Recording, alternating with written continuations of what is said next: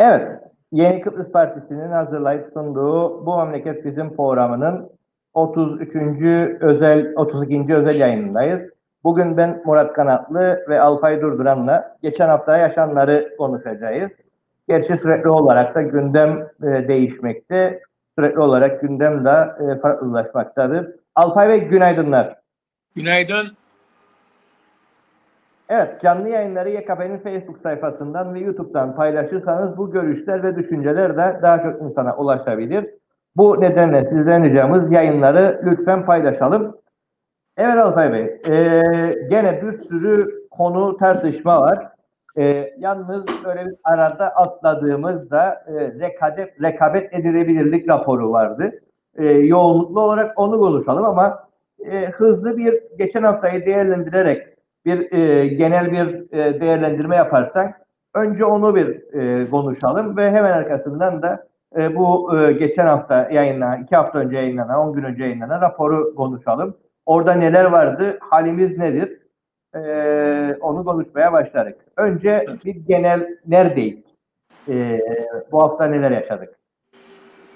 Maalesef çukurun dibinde didişmeye devam ediyoruz. Başka şekilde e, tanımlamak olası değil bu olanları.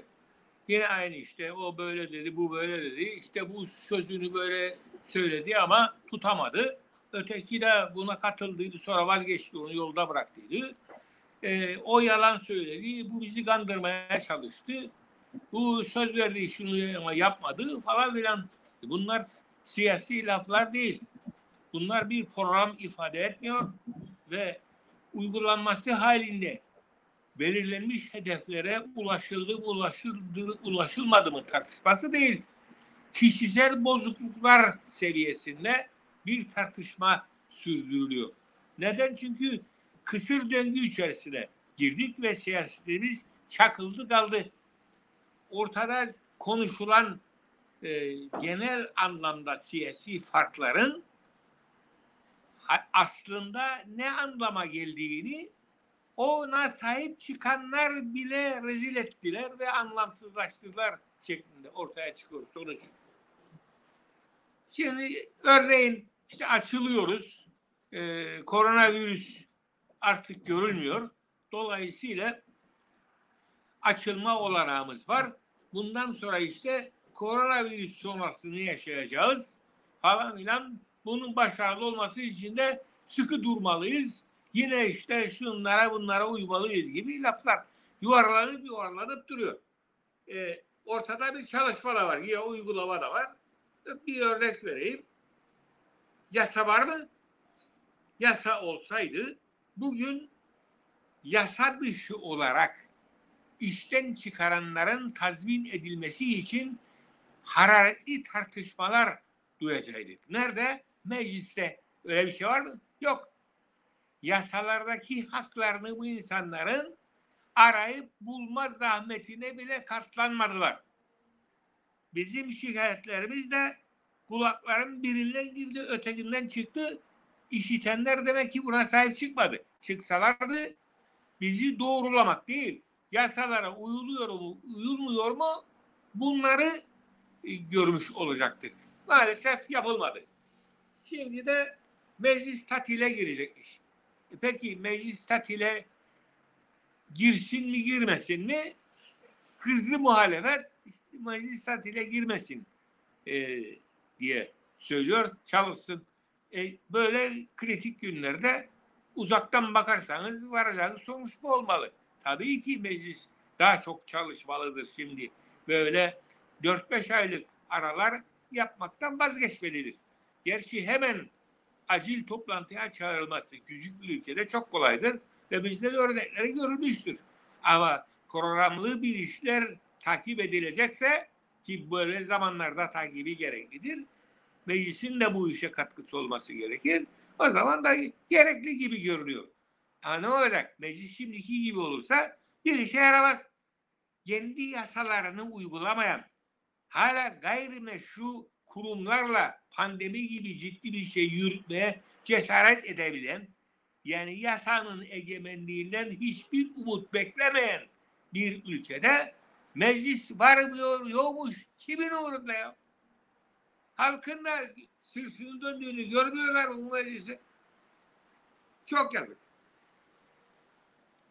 Maalesef e, biz kuyunun dibinde çabalıyoruz ve olumlu bir şey söyleme olanağı yok. Bu son olayda işte geldiler de e, kameraları da kapattılar. Polisin çalışmalarını da engellediler. Polis de hiçbir şekilde buradan gelinmeye çalışmadı. Kamera kayıtlarının silinmesine bile ses çıkarmayan bir polisle karşı karşıyayız. Demek ki ona bir yasal bir emir verildi bir yerden. Kimdir bu yasal emri veren? Bu ortaya çıkmadı. Çıkmaz mıydı? E, çıkardı tabii. Bunların kendi aralarında büyük kavgaları var. Bütün e, bilgiler dışarı sızabilir. Alıcılar buna heves edip de almaya çalışmadığı için sızmıyor. Sızdırmaya çalışanı bile işitmiyorlar demektir. Bu başka bir anlamı yok. Nitekim bu işten e, rahatsız olanlar sonunda büyük fırsatı kaybettik. Çok yazık falan gibi konuya yaklaştılar.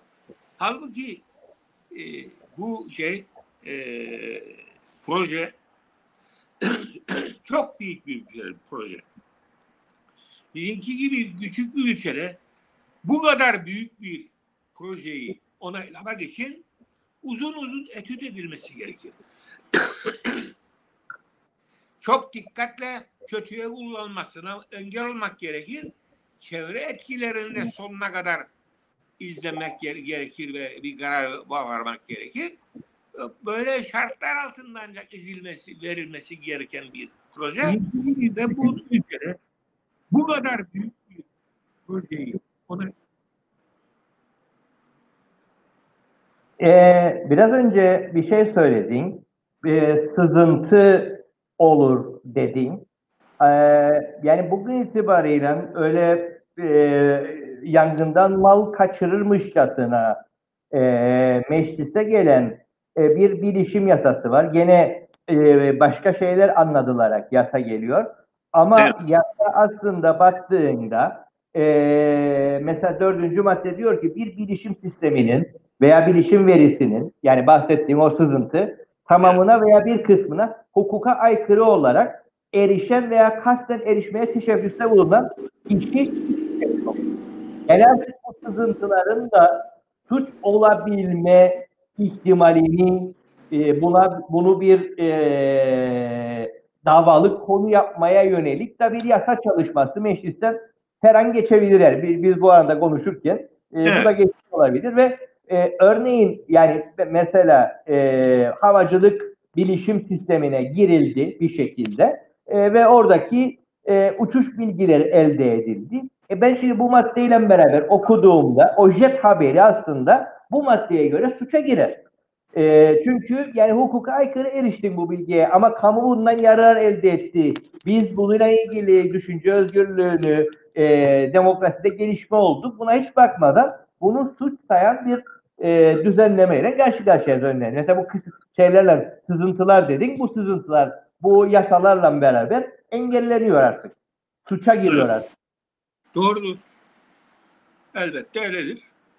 Yani yani çok acayiptir ama diyeceğim ki yani bizim de biz kurtarıcı tarafımız ne oluyor? Yasa egemenliği yok zaten. Onun için bu ge- geçirecekleri yasayla tam uygulamayacaklar. Gene biz olanaklar bulup bunlarla mücadele yolunu açabiliriz.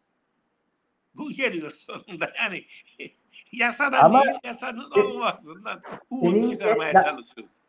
Senin, Rezalet de- senin daha önce anlattığın konular var. Yasalar arasında paralellik olması gerekiyor. Bunu yapmanız gerekiyor. Mesela bilişim yasası diyor ki size bütün her şeyi anlattığı konu e, götürüyor ve diyor ki e, bu yasa e, 6-2012 e, haberleşme yasasına bağlıyor her şeyi. Elektronik haberleşme yasası çerçevesinde düzenliyor. Ve siz o elektronik haberleşme yasasına göre bir e, hizmet şeması oluşturdunuz. Ve burada e, ne yapacağınıza karar veriyorsunuz. Haberleşme adı üstünde. Sonra gidiyorsunuz ve diyorsunuz ki sızıntı yapan biri var sana bu suç olabilir falan. Bunu da bilişim yasasına koyuyorsunuz. Ve diyorsunuz ki haberleşme yasasına göre bunu denetleyin. E nasıl haberleşme yasasında sen bunu düzenlemedin ki. Sen bununla ilgili bir kurum oluşturmadın ki. Sen bununla ilgili birini istihdam etmedin ki oraya. Nasıl yapacaksın sen bunu? E yasayı değiştirecek diyecekler. Öyle. E nasıl? Önce şeyi yapacaksın. Önce e, yasa, yasal olmayan şekilde e, bir e, görev vereceksin bir kuruma e, şeye Bilgi Teknoloji Haberleşme Kurumu'na BTK, BTK HK'ye diyeceksin ki sen git çocuk pornografisine bak. E, e bunu kim bakacak? Onların çoğu elektrik mühendisi. Elektrik mühendislerine git çocuk pornografisine bak diyeceksin ve mahkemeye çık ve söyle. E ne, nasıl e, şehadet verecekler? Ve bu yasa şimdi şu an çok süper bir yasa gibi de tartışılıyor maalesef. Maalesef çünkü e, internette çok birbirine söyleyen insanlar var. E zaten Kıbrıslı'nın ünü vardır ya. Kıbrıslı'ya göre zaten her yerde söyleme imkanı vardır. En hızlı birbirine söylüşen bizim ilk Cumhurbaşkanımız diyeyim. Doktor Küçük değil miydi? Orada e, kliniğin önünde otururdu sandalyesine ve dostları geçerken onlara en ağır lakırdılar da hitap ederdi. Yani böyle bir, bir e, ilişmelerle, takışmalarla, söğüşmelerle bir devletin uğra- uğraşması en son ele alınması gereken bir konudur. Asıl olan burada bilginin korunması, sağlıklı bir şekilde iletilmesi ve sonunda da bunların belgelenip belgeler halinde tarihe mal edilmesi. Bu konuların yaratılmasıdır. Önemli olan budur. Ya bizde adı bile zaten anlaşılmamıştır. Bilişim. Ne gerek bilecekleri karşılıklı. Biri biri bilecek. Biri de öbürü de o. Onun bilecek. Bunlar bile bizim daha sözlüklerimize doğru girebilmiş şeyler değil. Ve bu bu pandemi sıkıntısı sırasında yapılıyor. Neden? Çünkü tepki çekecek ve sosyal med- medyada saldırıya uğrayacak diye çekiniyorlar. Çok şükür olsun böyle şeylerden olsun çekinebiliyorlar yani. Ona şükretmek lazım. Maalesef. Elimizde mesela bundan sonra konumuz olan rekabet edebilirlik raporu var. Rap- rekabet edebilirlik raporunun içerisinde büyük bir bilgi hazinesi vardır.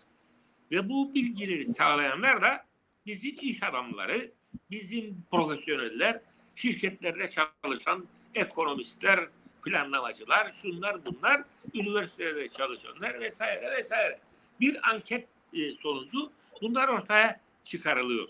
Ve bunun ortaya çıkarılma, çıkarma usulleri doğrudan doğruya standart ve AB'nin desteğinde olan bir e, bilgi birikiminin sonucunda karşımıza çıkıyor. Bunun şey incelemesini yaparsak bütün sorunların anahtarını bunun içerisinde görüyoruz. Nereden çıkıyor bu sakatlıklar? Nasıl oluyor da ipin ucunu tutamıyorlar bir türlü? Bunlar bunun içinde de yatıyor. Bundan önceki neydi? Bundan önceki de para kaçırma, karı kaçırma, vergi kaçırma yani. Vergiyi kaçırma. Devlete vermesi gereken paraları iç edip başka maksatlar için kullanma ve bu yakalanmayacak önlemleri de alabilme. Bir ustalık isteyen bir konu bu. Ve bizde yüzde seksene kadar vardığı gene bizim iş adamlarımızın yani para sahiplerinin ve bunların profesyonellerinin ve devletin profesyonellerinin ifadelerinden çıkıyor. Yani hep bir ağızdan biz diyoruz ki biz vergi kaçırıyoruz. E meclisin varmış orada, hükümetin varmış. O hükümet vergi alabilse şimdi daha kapasiteli olarak bu pandemiye müdahale edebilecek. Ama böyle bir şey yok orta yerde. Vergiler kaçırılmış. E şimdi o vergi kaçıranları koruma tedbirleri almak için uğraşılıyor. E şimdi ben sorarım. Ne kadar kaçırıldığı üzerinden hesap yapıp bunlardan daha da vergi almak gerekecek mi? Hangisinden gerekecek? Hangisinden gerekmeyecek? Çünkü özel sektör dersek bakkal kendine özel sektör sayar. Ve cebinde beş kuruş yoktur onun. Doğru bir, kenara koyduğu para bile yoktur. Kendisi muhtaçtır bir yardıma. Bizimki en fazla parayı alan ise böyle aynı şekilde davranıyor. Çünkü vergi kaçıracak, saklayacak yani zenginliğini. O yüzden hep ağlar o da bizimkilerle beraber. Tamam. Şimdi mesela burada vergi kaçırma. Gene döneceğim çünkü bu, bu bence bugün tartışılarak yasa çok önemlidir. Diyor ki bir bilişim sistemi falan filan eee kısmına hukuka aykırı olarak ve kasten erişen suç işlemiş olur. Örneğin biraz önce kara parada bahsettin.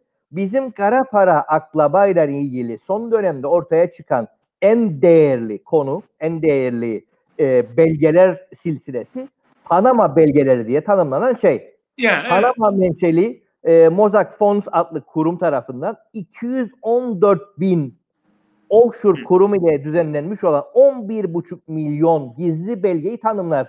Ve bu adamlar çıkarttılar ve bütün dünya nasıl gara paralandığını ve altında kimlerin olduğunu gördü.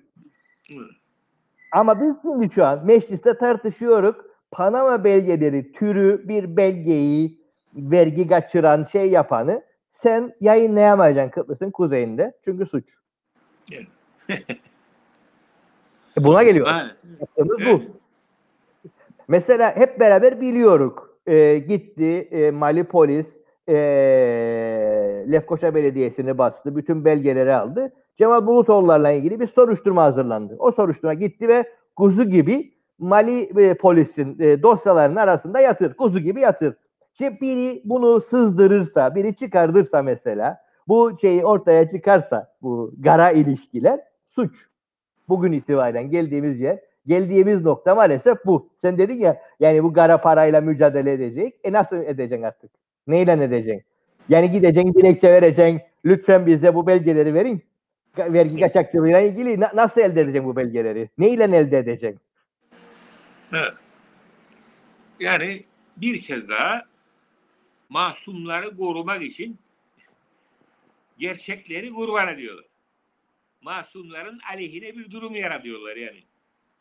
Çünkü masumlardır bunun acısını çeken Panama belgesi belgelerden refahından olan bir gelişmek için bir marifeti olsa ve bunu uygulayabilecek olsa yardım görmeyen insanlar şimdi e, bunların acısını çekiyorlar. Ve onlar acıyı çekecek. Kurtaranlar ise gizli kalmasını sağlayanlar ise e, gemilerini kurtardı, kaptan oldu diyecektir. Halbuki gemisini kurtaran değil, kendisini kurtaran kaptan oluyor bizde. Evet. Yani durumumuz e, böylesi bir noktada maalesef çok da hayırlı bir yerde değiliz gibi duruyor. Öyle evet. E, gene bu rekabet e, edilebilirliğe baktığımızda e, bir taraftan bu belge ortalıkta dolaşırken ve tam da biz bunu tartışırken ihalelerin nasıl olması gerektiğini şunu bunu ihalede ikinci gelen bir şirketi Marina olduğunu iddia ettiğinden konuda ikinci şirketi adaya getirip e, rekabet e, edilebilirliğin aleyhine hareket edip bunu yatırımcı dostluğu olarak sunabilen bir de mentalitenin olduğu coğrafyadayık aynı zamanda. Böyle bir yerden de aslında konuyu konuşmak gerekmez. Eyvallah ben e, konuşulmayacak bir şey düşünmem zaten. Her şey konuşulabilir. Her, her şeye şüpheyle bakmak gerekmektedir. Çünkü doğru bir arşiv geleneğin yok. Olan gelenekleri bıraktık İngiliz devrinde. Sömürge idaresinin o etkin yönetimini çoktan unuttuk. Artık e, arşiv bulamazsınız bir yerde. Arşivin sahibi de kalmadı. Onun için e, bu halimiz böyle işte karanlığa doğru giderek. Evet, e, rekabet edebilirlik şeyine gelirsek raporuna geçen defa onu gene konuşacaktık. E, arada garambole gitmeden e, orada orada verilenleri konuşsak. E, ne gördün sen orada? Şimdi e, en genelinden başlarsam şunu söyleyeceğim. Bu rekabet edebilirlik raporu sağ veya sol değil. Bir bugünkü gü- dünya gündeminde kabul edildiği iddia edilen bir liberal ekonomi anlayışına bağlı olarak ki ona bağlı olarak oldu diye sol bir şeye e, yönetim ülkeye yönetilen, solla il- yönetilen bir ülkeye uygulanamaz diye bir şey yok. O da dış ticarette bir rekabet içerisinde olacağına göre rekabetin kurallarına uymak mecburiyetinde kalacak. Onun için her ne olursa olsun sağ sol bu bir ülkede ayrı ayrı müesseseler halinde olan üretimin, ticaretin ve benzeri şeylerin işte ilgili şeylerin e, rekabet edebilmesi kurallarını düşünüp ona göre durumunun ne olduğunu fotoğrafını çekiyor.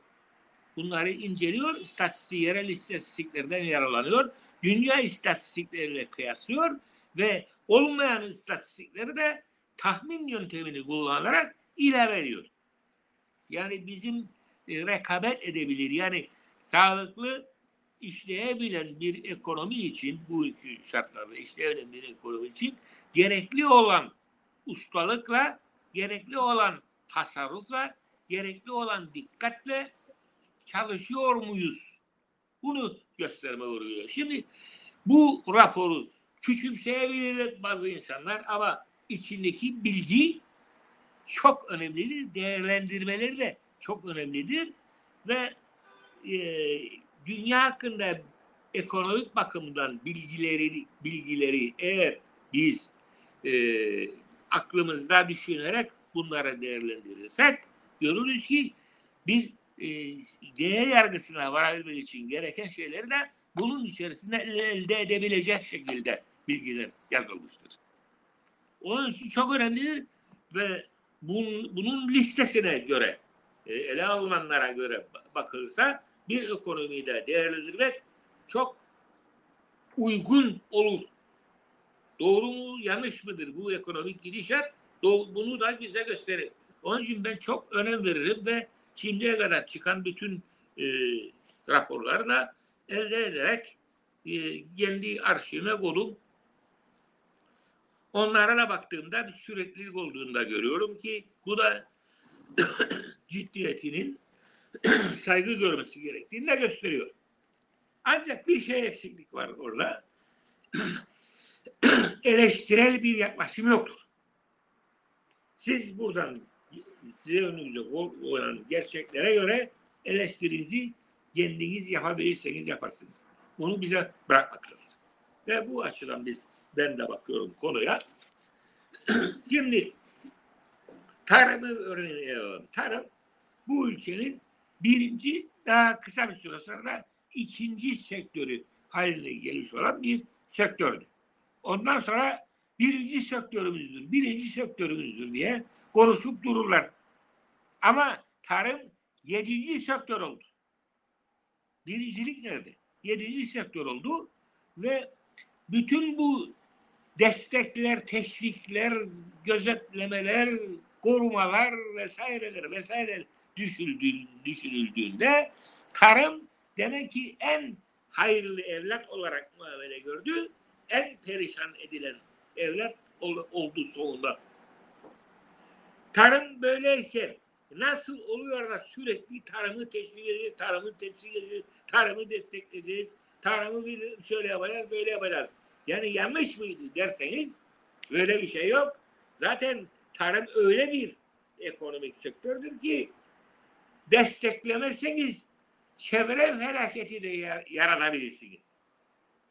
Yani terk edilmiş alanlar haline gelir bir ülke ve doğa da küser.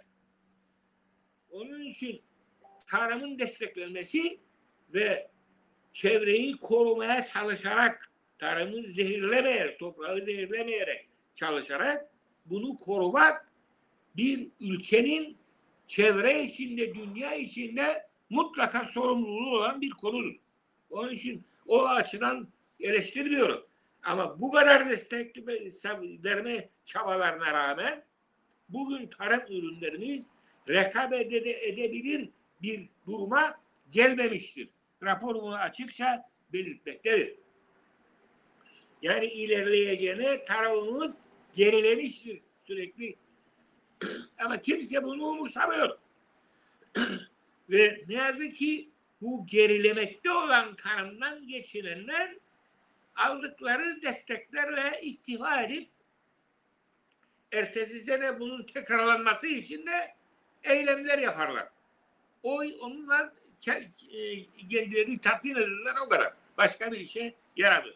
Yani bizim gibi e, doğru dürüst, akıllı bir ekonomi e, için gayret gösteremeyen ülkelerdeki durumun ayrıdır. Afrika'da bizim ülkemize benzer maalesef yabancı sömürge idareleri yani Afrika'daki tarım alanlarını kontrol edenler işlerine gelen alan- alanlardan onu sömürürler ama Afrika bu e, ekonomik sektörden bir sağlıklı bir ilerleme, refaha doğru yürüme adımları atamamaktadır. Tam tersine yozlaşmış yönetimlerin elinde yozlaşmış bir ekonomi yürüttüğü için her sene daha kötü durumlarla karşı karşıya kalmakta ve tarım ülkeleri olmakla genelde bir de bakıyoruz sürekli Birleşmiş Milletler'den açlık için destek almaya mecbur kalmaktadırlar. Çok yazık. Bu e, şey raporda e, 100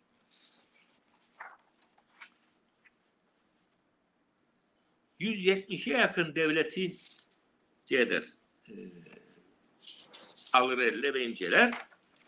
Ve bunların içerisinde bizimkinin yeri 18 adım geriledi. Yani bu kadar çabaya rağmen kalkınıyoruz, kalkınacağız işte biz e, bir parti gider öteki gelir. Biz daha iyi yapacağız, daha fazla kalkacağız, daha fazla üretimi destekleyeceğiz, tarımı destekleyeceğiz, turizmi destekleyeceğiz. İşte nihayet yeni yatırım alanları çıktı.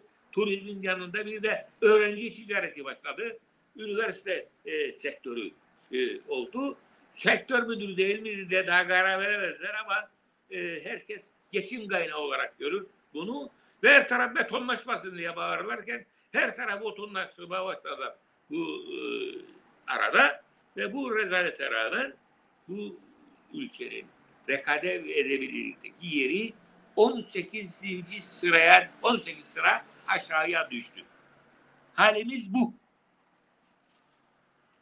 Yani mesela bunu somut olarak e, konuşmak gerekirse e, rekabet edebilirlik dedik. Tarımdan bahsettik. E, bu e, bir birkaç zamandır da e, çeşitli şekillerde gündeme gelir. Çünkü bu AB desteğiyle beraber e, özellikle yerli ürünlerle ilgili bir yere doğru gelinmeye çalışılır. İşte bal arıcılıkla ilgili olarak e, bir sürü yatırım yapılır. Ama bu arada da e, Türkiye gibi dev bir piyasadan da sürekli bir giriş var.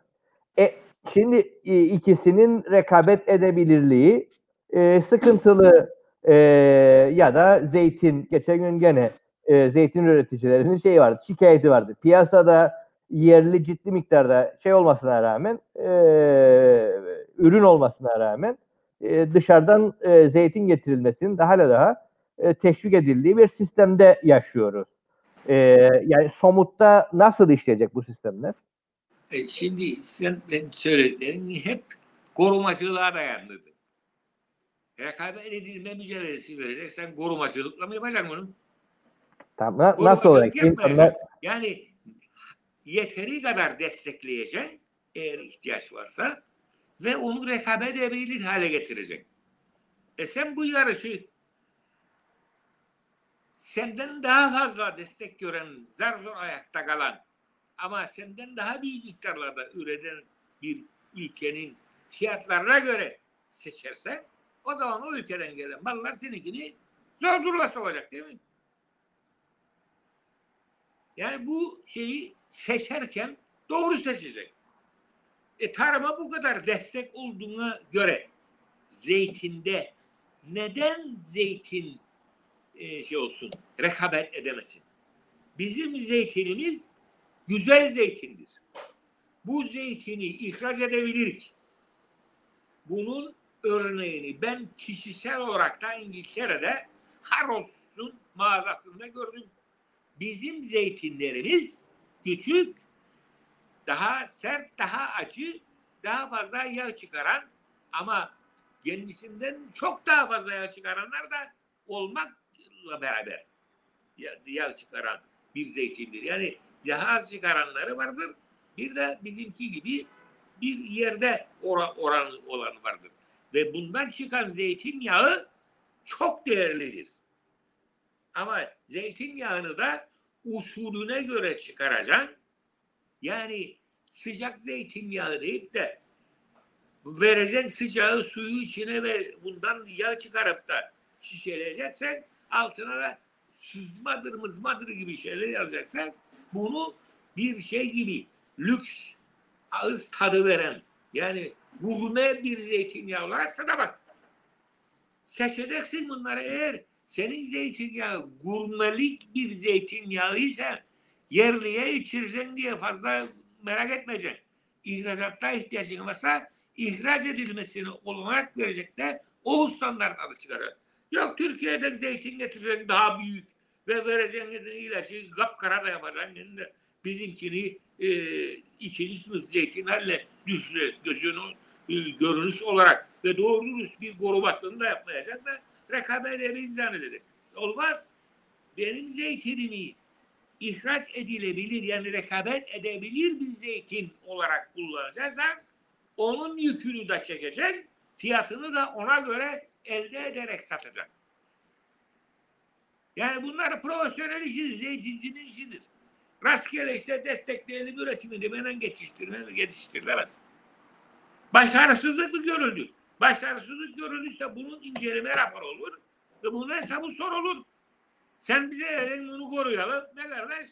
E ondan sonra baktın başka ülkeden zeytinyağı, zeytinyağı elde edebilecek de e, büyük ve daha fazla yağ çıkaran zeytinleri de tiplerine getirdin. Benim zeytinlerime bunları ektin. Onlar da yangında bile arkasına bakmadın. Hiç adam yarı doğadım ben zeytini. Ve bu, bu zeytini koruyacaksın da korumayacaksın. Koruyacaksın. Bu zeytini bu koru, korunmaya değer bir zeytindir.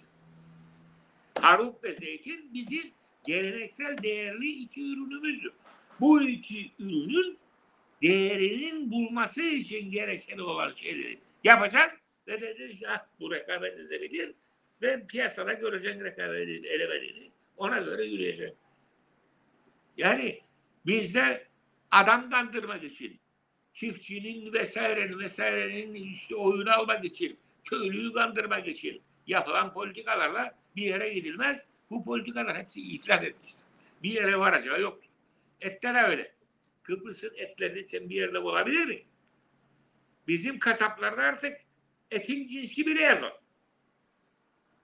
Yazar ki eskiden de böyleydi. Eskiden böyle değildi. Kasaplar senin istediğin yere yerinde gösterin ona göre sana keser verirlerdi. Böyle kesip de hazır durdurmazlardı. Biz o devirden geldik. Yanlış bir döneme geçtik maalesef. Şimdi sanki de Avrupa'dan gelen paketlenmiş hazır ürünler varmış gibi karşımızda dizili etleri buluyoruz. Ve bu etlerin tadının artık eski tatta olmadığı apaçık bellidir. Nesi rekabet edecek? İşte koyunları, kuzuları da aldılar e, ortalığa ihracatlar diye. İlk ihracat başladığında e, örnekleri geldi ki su içirirlermiş. Tartılmazdan önceki ağırlığı çok çeksin de Arap'ı kandırsınlar. E Arap daha başka bir yerden daha iyisini bulursa sen de alırım artık. Sonra senin acaba ihraç etmen lazım bu eti. Bütün bunlara karar vermek gerekir. Bu kadar turist geldiğine göre niçin hala bizimkiler rekabet edemiyor da devlet zoruyla illet satacak kendilerini? Demek mesela ki, bu rekabet... raporda e, mesela bu rapor e, trajik bir durumu konuşur. Ama evet. biz mesela bu raporu çok konuşmadık. Diyor ki 141 ülke var. KKTC'ye de koyduk. 142 yaptık. Evet. Ee, Singapur 1, Amerika 2, e, Güney Kıbrıs ve Türkiye aynı yerini korudu. 44. E, Kıbrıs Cumhuriyeti 44, Türkiye 61. Kıbrıs nerede? KKTC nerede diye baktığımızda söylediği e, 2019-2020 dönemi rekabet edilebilirlik puanı 51.8 diye hesapladılar. 141 ülke arasında 107. sıraya geriledi KKTC. Eğer yani böyle bir devlet olsaydı ve dünya sistemine koysaydık e, bu yapılan hesaplamalarla 107. sırada. Evet. Yani herhalde yani 3. sınıf rekabet edilebilirlik ülke e, durumuna e, geldik. Durum bunu, Evet. bu kadar kötü yani. Halimiz yani somutta bu kadar fena. Mi? Maalesef öyle. Yani bu bu- bu bu- bu verilere bak. Evet. Eğer bir yabancı uzmanlarla işbirliği içerisinde organize olarak e, bu raporları isteyenler tarafından talep edilen raporlar olmasaydı ciddi almayacaktım ben de. Ama daha ilk şeyinden e, bu raporlar ciddi bir şekilde talep edilir raporlar. Çünkü göreceksin, bileceksin önünü. E biz görmek, bilmek istemeyiz ki. Biz acaba bize oy verecek olan neyi görür? Neyi görebilir? Ne gösterebilir yerine bana versin? Bu hesaba göre hareket edelim. Maalesef öyle. Onun için gerisi hikaye. Önemli olan tabii bütün bu ihracat teşvikleri, bir teşvik primleri, üretimi arttırma, üretim alanları arayıp bulma, turizm işte şey sektörüdür. E, Senin turizm e, sektörü lokomotif sektörse ve devam edecekse tarım zaten mahvolacak. Bu onu gösterir çünkü sen bu şartlarla o zaman tarım politika değiştirmen gerek. Değiştirmediğine göre sen kurban olarak zaten e, gözünün önünde bile önemi yoktur. Kurban diyerek sadece ahuzar eden başka bir şey değil. Köylünün parasını alasın diye. Oyunu alasın diye. Onun için de köylüye de para aktarmaya çalışır. Şimdi döndüler herkese para. İşte pandemi vardı da işte herkes de şurada. Ya bir ev düşün. iki üç tane hizmetçi var farz edin çalışır. Adamın e, işte ya bir üniversitesi var ya bir bilmem oteli var bilmem ne. Böyle bir adam. Ve bu böyle bir adamın evinden insanlar işsiz kalır, atılır. Ve sen o şartlarda bunu korumayı düşüneceğine bu adamın işinin düzelmesi için ne gibi destek alması gerektiğini hesabını yapar. Ne zeka ya. Yani, Yani- neyi destekler, neyi desteklemeli bunu seçimi olmadıktan sonra, kararlaştırılmadıktan sonra düzgün bir şekilde hiçbir yere gidilmez. Şimdi pandemi dolayısıyla yeni bir adım atılacak.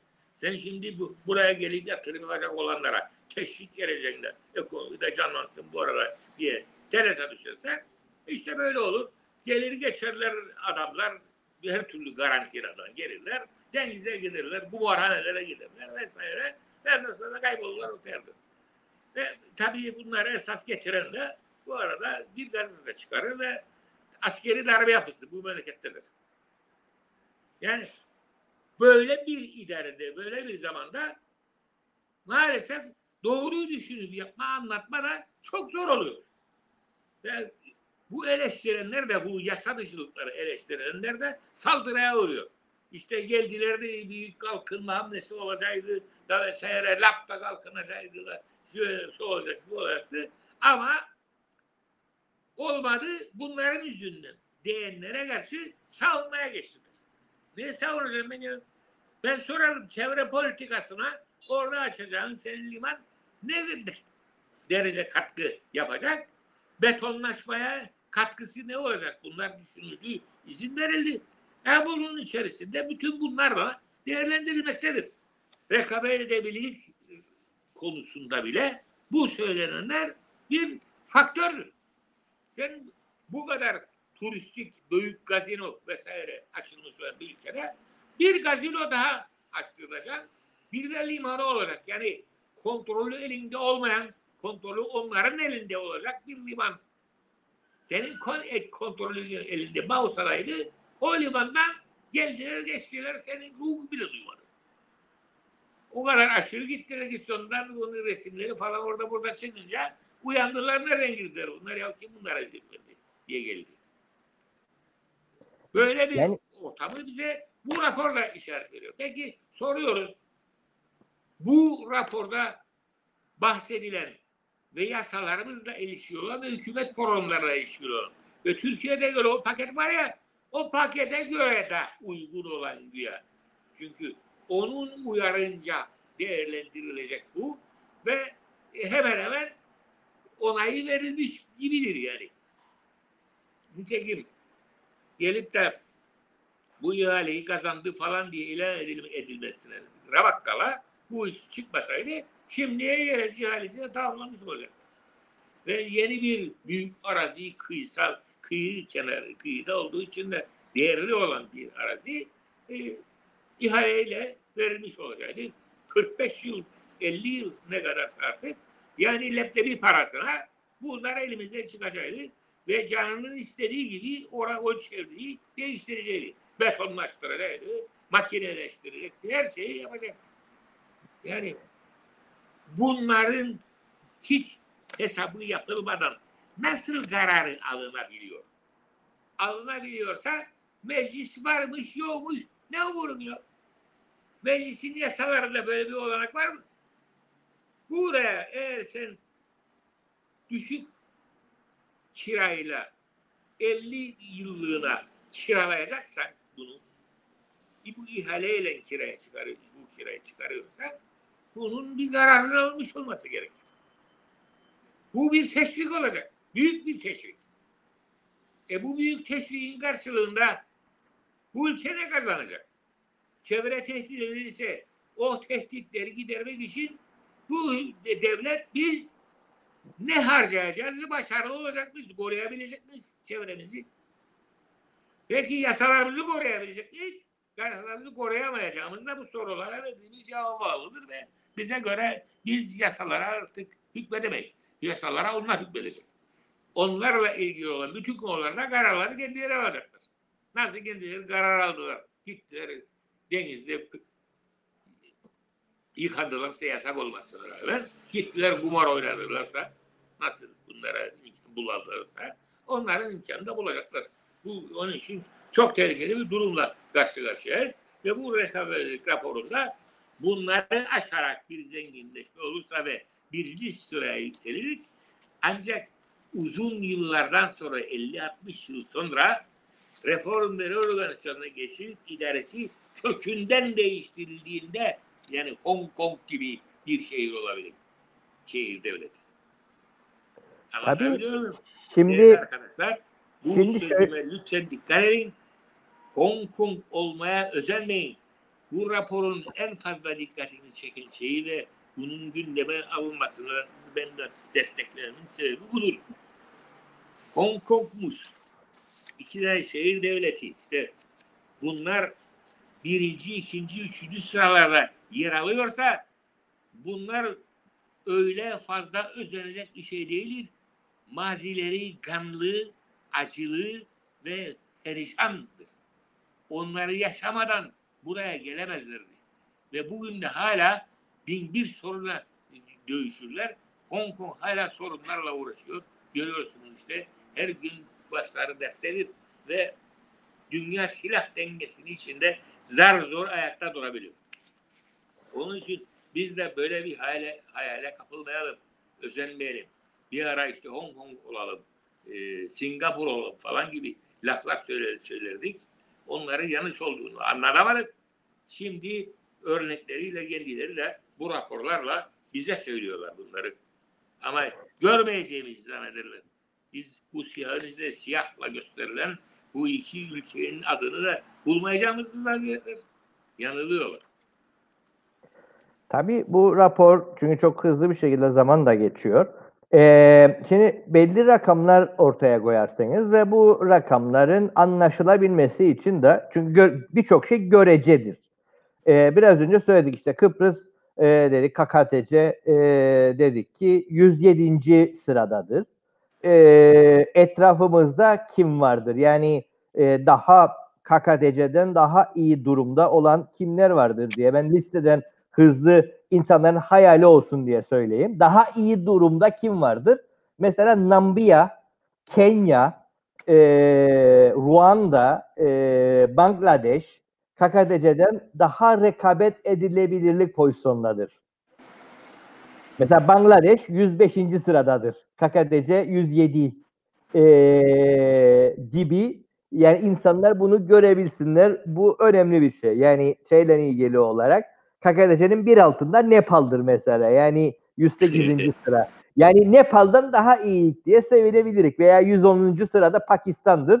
Evet Pakistan'dan daha iyiyiz ama Bangladeş'ten daha kötü durumdayız. Yani durumun ne kadar hangi klasmanda rekabet edilebilirlik noktasında olduğumuzu e, ülkeler e, nezdinde de bu şekilde görebilirik. E, o bakımdan buradan bir e, bağlayım e, böylesi bir yerden konuyu e, klasmanımızı, halimizi görmek açısından.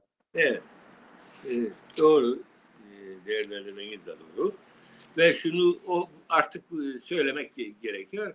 Yani burada e, 18 adım geriledik de düştük 107'ye falan dedik ya. Yani 107 107'nin altında da olanlar. Onlara bakın da biz onlardan iyiyiz demeye kalkmayalım. Çünkü hayat yalnız rekabet etmekle ilgili değil rekabet edebilir ürünler çıkarmak bir marifettir. Onu yapanlar başka şeyleri de daha iyi yapabilir. Yapabilir. Şayet yaparlarsa bizden iyi olurlar. Bunu unutmayalım. Bu daha alt listelerin içerisinden çok daha mutlu insanların yaşadığı ülkeler olabilir. Yalnız buna kalmamak lazım. Ve rekabet edebilir ürünlerin olabilir. Ve bu ürünler de bazı e, çok nadir olan ürünler olabilir ve bir coğrafi olarak da bir özelliği olabilir, ekstra özelliği olabilir. Şimdi bunları arayıp da yerini falan bulmaya çalışmayacağım. Onu e, ele almadan e, yapacağım ama siz kendiniz de bunu öğrenebilirsiniz. Mutluluk yalnız bunlardan gelmez. Dayanışma emekçi halkın haklarının korunması yani esas çalışan insanların haklarının korunması ve güvenlik gibi birçok konu var ki rekabet edildiğinin de öte- ötesinde önem taşıyan şeylerdir. Bunlara dikkat etmek gerekmektedir. Yoksa nüfusun çoğunluğu olan emekçi halkın e, saadetini karşılamayan bir rekabet edebilirlik Hong Kong gibi belalı, acılı bir ülke olmaktan bizi kurtarmaz. Bunu görmemiz gerekir, anımsamamız gerekir. Hong Kong ile ilgili filmler, Singapur'la ilgili filmler gördük. Neler çektiklerini o insanların yaşadı, nasıl yaşadıklarını bilmekteyiz. Şimdi oralara fazla ilgilenmediğim için bir şey söyleyemem ama e, bildiğim kadarıyla yönetimlerinde büyük bir reform geçirmişlerdir ve yolsuzluk konusunda başarılı olmuşlardır da bu üst sıralara, sıralara yükselmişlerdirler. Ama bu üst sıralara yükselmek de bir kesin başarı olarak görülmelidir. Evet, yani bu rapor aslında eee 50 sayfaya varan, içine bir sürü datanın olduğu bir rapor ama gene maalesef eee, birkaç gün konuşuldu ve o birkaç gün içerisinde de eee kaybolup eee, maalesef eee, gitti. Eee, Birçok şey var yani bunun içerisinde örneğin eee, süte verilen desteğin artmasına rağmen hala daha ciddi şekilde bu konuda tartışmanın sürdüğü gibi süt e, desteğinin toplam tarım desteği içindeki payı mesela 2014'te yüzde 41 iken e, 2018'de yüzde 43.1'e e, geldi. E, buna rağmen halen daha e, süt e, ürünlerinde, süt sektöründe kriz e, sürüyor. Yani e, destek artmasına rağmen sorun çözülmüyor. O bakımdan senin söylediğin o biraz önce birçok faktörle beraber bu konular hep konuşmak gerekiyor. Yalnızca e, para vererek veya yalnızca e, belli koşullar düzelterek değil, daha bütünlüklü politikalar oluşturmak gerekiyor. Maalesef işte e, anlayışımız da kötü. Örneğin biz biraz zeytinden bahsettik ve onun üzerine durmaya çalıştım. Bizim zeytinimiz güzel zeytindir. Gastronomların yani ağız tadına önem verenlerin çok değer verdiği bir zeytin türüdür. Bizim ürünümüze rakip olarak siz sanayi üretimi gibi çalışan, çok zeytinyağı veren, çok su çıkaran e, zeytin türlerini getirmekle büyük bir adım attılar. Yıkacaklar hepsimizle. bunda başarılı olamadılar. Memnunum. Ama bu elimizdekini korumamız gerekir. E bunun rekabetle alakası yok. Rekabet ne zaman e, edilir, ne zaman gidecek? O kendini rekabet edebilecek şekilde ispatladığı zaman. ispatladığı zaman içinde bizim bunu ihraç edebilmemiz gerekir. İhraç edebilmenin şartlarını maalesef yaratamadık. Dediğim gibi bunu hellimi de hellimi de şeyde gittim şeyde o Harrods mağazasında İngiltere Londra'nın en lüks mağazasında en pahalı ürünlerin satıldığı mağazada gastronomi için ayrılan vitrinde duruyordu. Altın fiyatına satılıyordu keçi peyniri bizim keçi peyniri derler. Hellim, keçi hellimi bizim orada altın fiyatına satılıyor.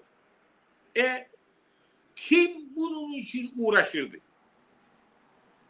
Bizim Kıbrıs keçisinden alınan sütle yapılan bu ellimin altın fiyatına satıldığını bilerek bunu piyasaya sürmeye çalışan kim vardı?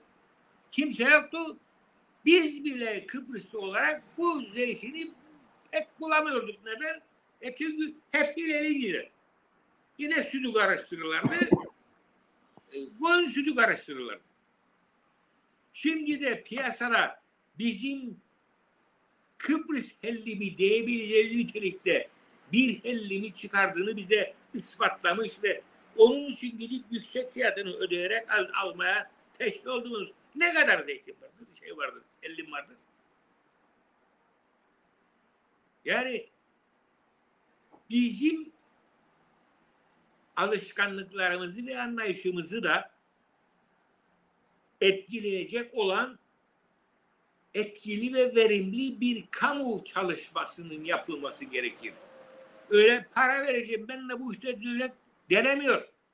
İşte güneyde de bizden daha ileri bir düzen olmalarına rağmen bu konularda onlarda da Kıbrıs hellimi denebilecek ve markalaşabilecek bir hellim çıkarma disiplini görülmemiştir. Kolayından çıkar gitsin, ver işine diney sürünü ve tabii süt tozunu da ilave ederler gizli gizli ve bir hellim çıkar ortaya ama Avrupa'da yutturamadılar ve marka tescilini başaramadı. Biz başarsaydık bizim hellim şimdi onu ona da bakarak çok daha değerli bir şekilde kullanılabilecekti Avrupa'da. Ona da bir bu fırsatı vermedik. Biz de onun gibi istismarla devam ediyoruz. Yüzde kaç keçi, yüzde kaç koyun, yüzde kaç inek diye paketlerin üzerine yazamadık. Denetim yok. Ben şahsenle bundan bir 15 sene kadar önce bu işle uğraştım. Askeri bölgeye yakın olduğu için oradaki bölgede denetim olur diye o bölgelere yakın çevrede bir ahırda sadece yerel otlardan vesaireden e, geçimini sağlayan 400 hayvanlık bir çiftlik oluşturulsun. Sütüne ben litresi bu kadar altın fiyatını alacağım diyen adamın dolaştırdım. Sonra derler biz bunun şeyini elde edemeden her taraf askeri bölge olduğu için asker kardeşlerimiz halledecekler bunu. Onun için e, yapamayız dediler. Hiçbir hayvancı buna teşebbüs etmedi ve adam müşteri bulmadı.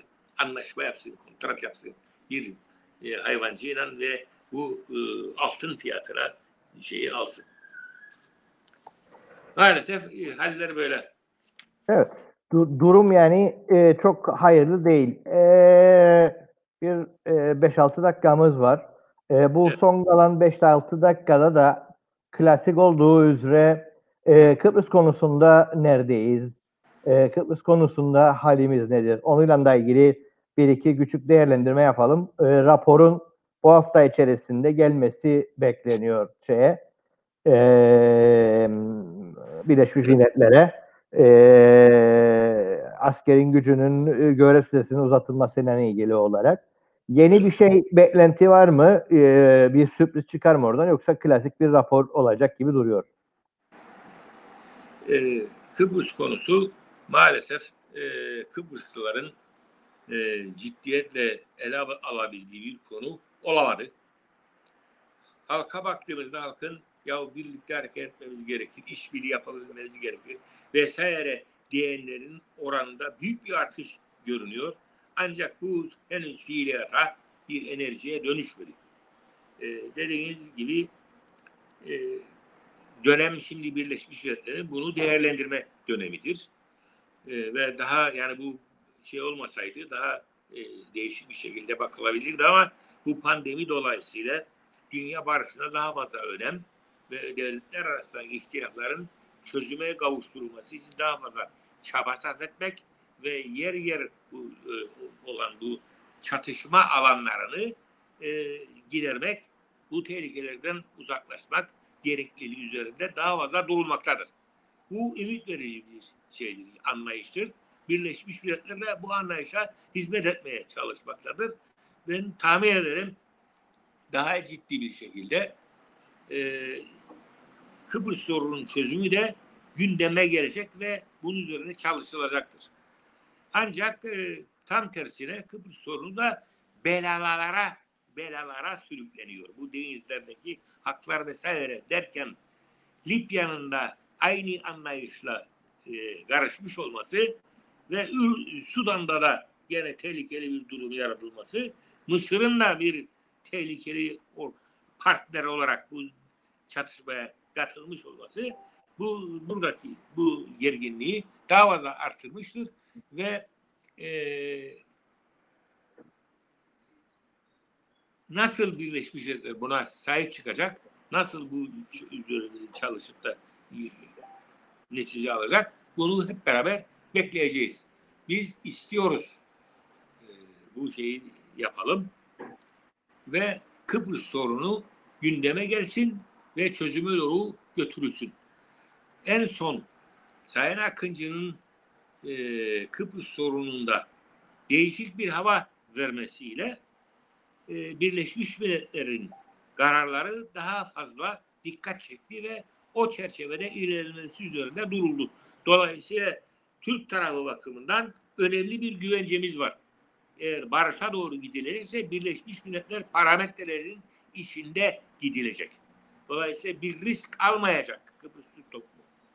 Zaten Kıbrıs Türk toplumunun risk durumu değil, bölgenin ve dünyanın risk durumu ele alınacak. Onun için barış için bu konuda yardımcı olunmaya çalışılacaktır. Bunu ummaktayız. Dilerim tabii haklı çıkayım. Çünkü e, taraflar bunun için direnebilirler. Bunun olmaması için direnebilirler. Başka bölgelerdeki çatışmalarına bakarsak onlar için de Birleşmiş Milletler meşgul olacak. Dolayısıyla bu e, bir gölgede kalabilir. Ancak parlama olasılığı olan, olması bakımından bu e, konu gündemde bulunacaktır diye düşünüyorum. E, bizim Kıbrıslıların çözüm için bir harekete geçebilecek takatları olsa harekete geçerler gibi bir umudum var ama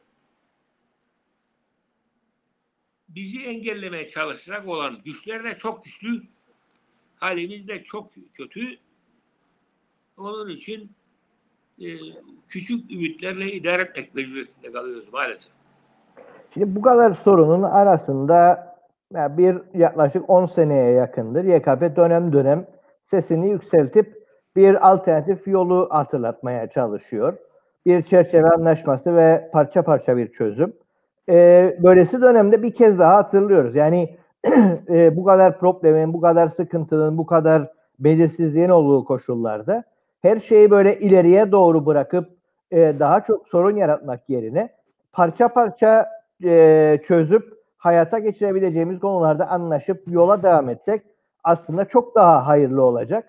E, YKP bunu ısrarla söyledi. Söylemeye de devam ediyor ama maalesef çok fazla da gündeme sokamadık. Çok da fazla insanın gündemine Evet. gündeminde yer Onun almadık. yeri- bu konu. Onun yerine e, Rum Radyosu'nda, televizyonlarında bir e, geçmişten geçmişteki Kıbrıs diye bir e, dizi e, Türkçe yayınlardan hediye edildi bizim tarafa. onları izliyoruz. Dikkat ediniz orada bayraklar, rap rap yürümeler, ay- ayak, havaya savrulan ayaklarla geçişler, diziler diziler insanlar gider. Nedir bunlar? Festival mi? Yoksa Nazi Almanya'sında Nazi gençliği midir geçenler? Bizim geçmişimiz budur. Böyle bir geçmişte geldik. Bundan kurtulduk mu? Esas o parça parça çözüme geçmek için de bunlardan birinci elde kurtulmamız gerekir. Kıbrıs'ı çözümünü istememiz gerekir. Çözüm nedir? Kıbrıs'ta barış ve işbirliğinin eksiksiz tamamlanması demektir. Yani çatışma öncesinin normal bir devletin olduğu statüye dönüş demektir. Bunları anlatamıyoruz. Kıbrıs'ı paylaşmayı çözüm zannederler. Paylaşmaya kalkarsak rap rap yürüyenler çoğalır. Başka bir şey olmaz. Onun için e, bu daha çok anlatmamız gerekir. Yani. Anlatıyoruz, anlatıyoruz, anlatamıyoruz.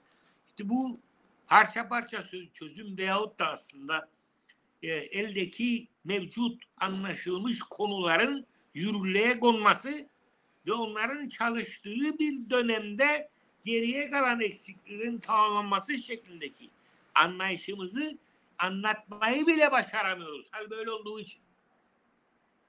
Onun en ufak bir konuda uzlaşmazlık çıktı mı ona sarılırlar ve başlarlar kavgaya. Vardığımız nokta budur. Bakıyorum e, biz haklıydık da onlar haksızdı da dünya onları destekledi de falan filan. Ya hangi kavgada yüzde yüz haklı bir taraf var ya? Yoktur. Yanlış anlaşmalardan tut, yanlış uygulamalara kadar birçok yüzlerce konu vardır ortada. Bunların içerisinde bir kısmı birinin e, suçudur, bir diğer kısmı da diye onun suçudur. Sen şimdi bunların ortadan kalkmasını istiyorsan böyle şeylerin olmayabileceği model neyse onun üzerinden anlaşacaksın. Bunda Birleşmiş Milletler'in onayladığı kadar bir çerçeve olarak elimizde durmaktadır ve çok az eksiği vardır. Biz bırakalım bu eksik tarafı kalsın. Bunu giderecek olan unsurları içinde barındırsın ve o idare bunu zaman içerisinde halletsin. Gerisini tamamlasın. Bizim söylediğimiz budur. E bunu da itirak edemiyorlar bir türlü. Çünkü herkesin aklına geliyorsa bir şey bulup korkuyor bu şu da. Çünkü aslında biz haklıyız. Biz de bunu böyle görüyoruz, tehlikeli görüyoruz. Onun için kabul etmeyiz diyorlar. Veyahut da işte Türkiye bunu ister ondan ayrılamayız. Onun için biz bundan ötesine gitmeyiz diye, diyorlar. Vesaire vesaire. Yani mazeret çok. Barış istiyorsak barışı kafamızdakileri bir kenara koyarak yani Çinli büyük filozofun dediği gibi eğer bir şeyi düşünecekseniz tabii karara varmak istiyorsunuz o zaman beyninizi boşaltın karşınızdakileri dinlemeyi de öğrenin. der.